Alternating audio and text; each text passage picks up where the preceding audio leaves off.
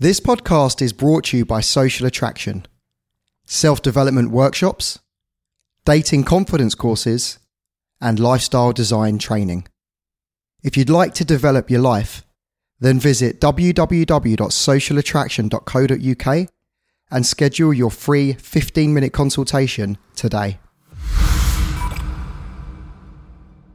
Being opinionated is when we hold on to our rigid, preconceived ideas and we do not listen to the context, the facts, or the circumstances. This type of communication actually dates back to ancient time and is known as eristic, which is basically point scoring as a way of speaking to other people. Now, how do we know when we're being opinionated in conversation? Typically, we feel our body tensing up like we're ready for a fight. So we're holding on to this idea, and as soon as we're in a discussion, although it's not really a discussion because all we're really trying to do is put forward our idea, our body begins to get tense. Now, Zeno, who's an ancient philosopher, is said to have discovered a new form of conversation known as dialectic.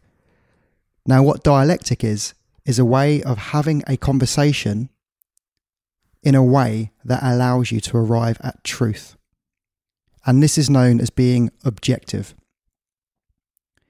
So at the moment, as you listen to this, just become aware of the times in the past where you've argued a point where really you didn't really care. You, you've sort of got yourself stuck into a rigid idea and then you find yourself arguing for the sake of arguing. Now, after giving this deep reflection, I was thinking, how do we move from being opinionated to being objective. Now, bear in mind that when we're opinionated, we're holding on to a preconceived idea without looking at the current circumstances. So, in a nutshell, we are being close minded. So, if we want to move from being close minded to being objective, there has to be a way in which we can open our mind up so that we're able to have a discussion with people without locking horns and without being really tense and having to be right. The way in which we can do this, which we've seen um, in a previous podcast episode when I interviewed Dr. Henrik Day Poulsen, he spoke about having a working hypothesis as opposed to being very factual about the way that he used to look at his patients. Now, taking that idea, I really love the idea of a working hypothesis because it allows you to say, right, I've taken all the evidence together and this is my current belief. However, it is subject to change with new information. If you think about that, aren't all of our ideas and beliefs just down to the current information that we have available? If suddenly there was new information that 1 plus 1 no longer equaled 2, and it was a cast iron fact at that stage, then that cannot help to change our beliefs and our, our beliefs and our opinions. So having a working hypothesis allows you to remain open-minded and to have a dialectic discussion with people. Now, I know what you're thinking. There's times where you're like, no, I'm absolutely right, and I know I'm right, and I'm going to tell these people that.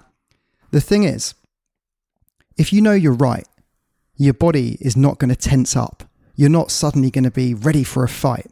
If you 100% know that you're correct, you're going to be relaxed because you've considered what you're speaking about in great detail and you have arrived at your current opinion. And this is really a way of discovering in your own life whether you're being opinionated or whether you have a considered opinion. You see, when we're opinionated, our body instantaneously gets tight. So, this is a really good tool to have at your disposal to realize during your day to day activities when you're being rigid and when you're holding on to preconceived ideas. And the simplest way of moving away from the stress that you're putting on your body is to simply have a working hypothesis. So, all we have to do literally is release that tension and just say, well, in my experience or what I found so far, or you can even say my working hypothesis is, is this. And the interesting thing about this is that you just feel the tension move away from your body and you just become way more relaxed. The other amazing element of speaking like this is that the person that you're speaking to automatically becomes more open minded because they recognize by the way that you're communicating that you're not up for a fight. They recognize that you're actually up for having a dialectic discussion and seeing if you can get to a better working hypothesis between you. I've been implementing this idea in my life and you know, I, I, kind of alluded to it many podcasts ago when I spoke about speaking in the Socratic, which is just, in my experience, what I found, what I've noticed to be more open minded. But just the idea of when you feel your body getting tense, just to relax off and just to realize that rather than it being factual, all it really is is a working hypothesis. You don't have to defend your opinion, you just need to be relaxed. And as I say, if you've really considered your opinion in detail, you're going to be relaxed anyway, so you're not going to be opinionated in that moment. This podcast is brought to you by Social Attraction, self development workshops, dating confidence courses, and lifestyle design training. If you'd like to develop your life, then visit www.socialattraction.co.uk and schedule your free 15 minute consultation today.